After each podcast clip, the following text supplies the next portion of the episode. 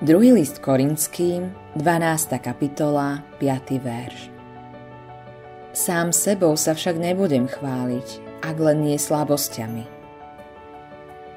Dr. Edward Judson vo svojej reči venovanej svojmu otcovi Adoniramovi Judsonovi pri príležitosti pomenovania cirkvi v New Yorku po ňom, Judson Memorial Church, povedal Utrpenie a úspech patria k sebe – ak si úspešný bez utrpenia, je to preto, lebo iní trpeli predtým, než si začal trpieť ty.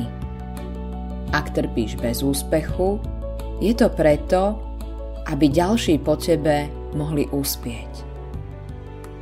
Blahoslavení pláčúci môžu byť šťastní, pretože vedia, že ich bolesť, utrpenie a núdza sú námahou nového stvorenia – sú to pôrodné bolesti lepšieho sveta.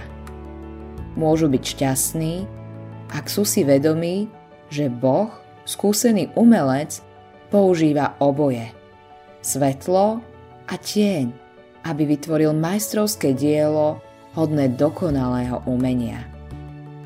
Takisto sa dokážu tešiť v chorobe, usmievať sa cez svoje slzy a spievať uprostred svojho smútku, pretože si uvedomujú, že v Božej ekonómii, ak s ním znášame utrpenie, s ním budeme aj kráľovať. Modlitba dňa V utrpení sa budem učiť chváliť ťa, Spasiteľ. Autorom tohto zamyslenia je Billy Graham.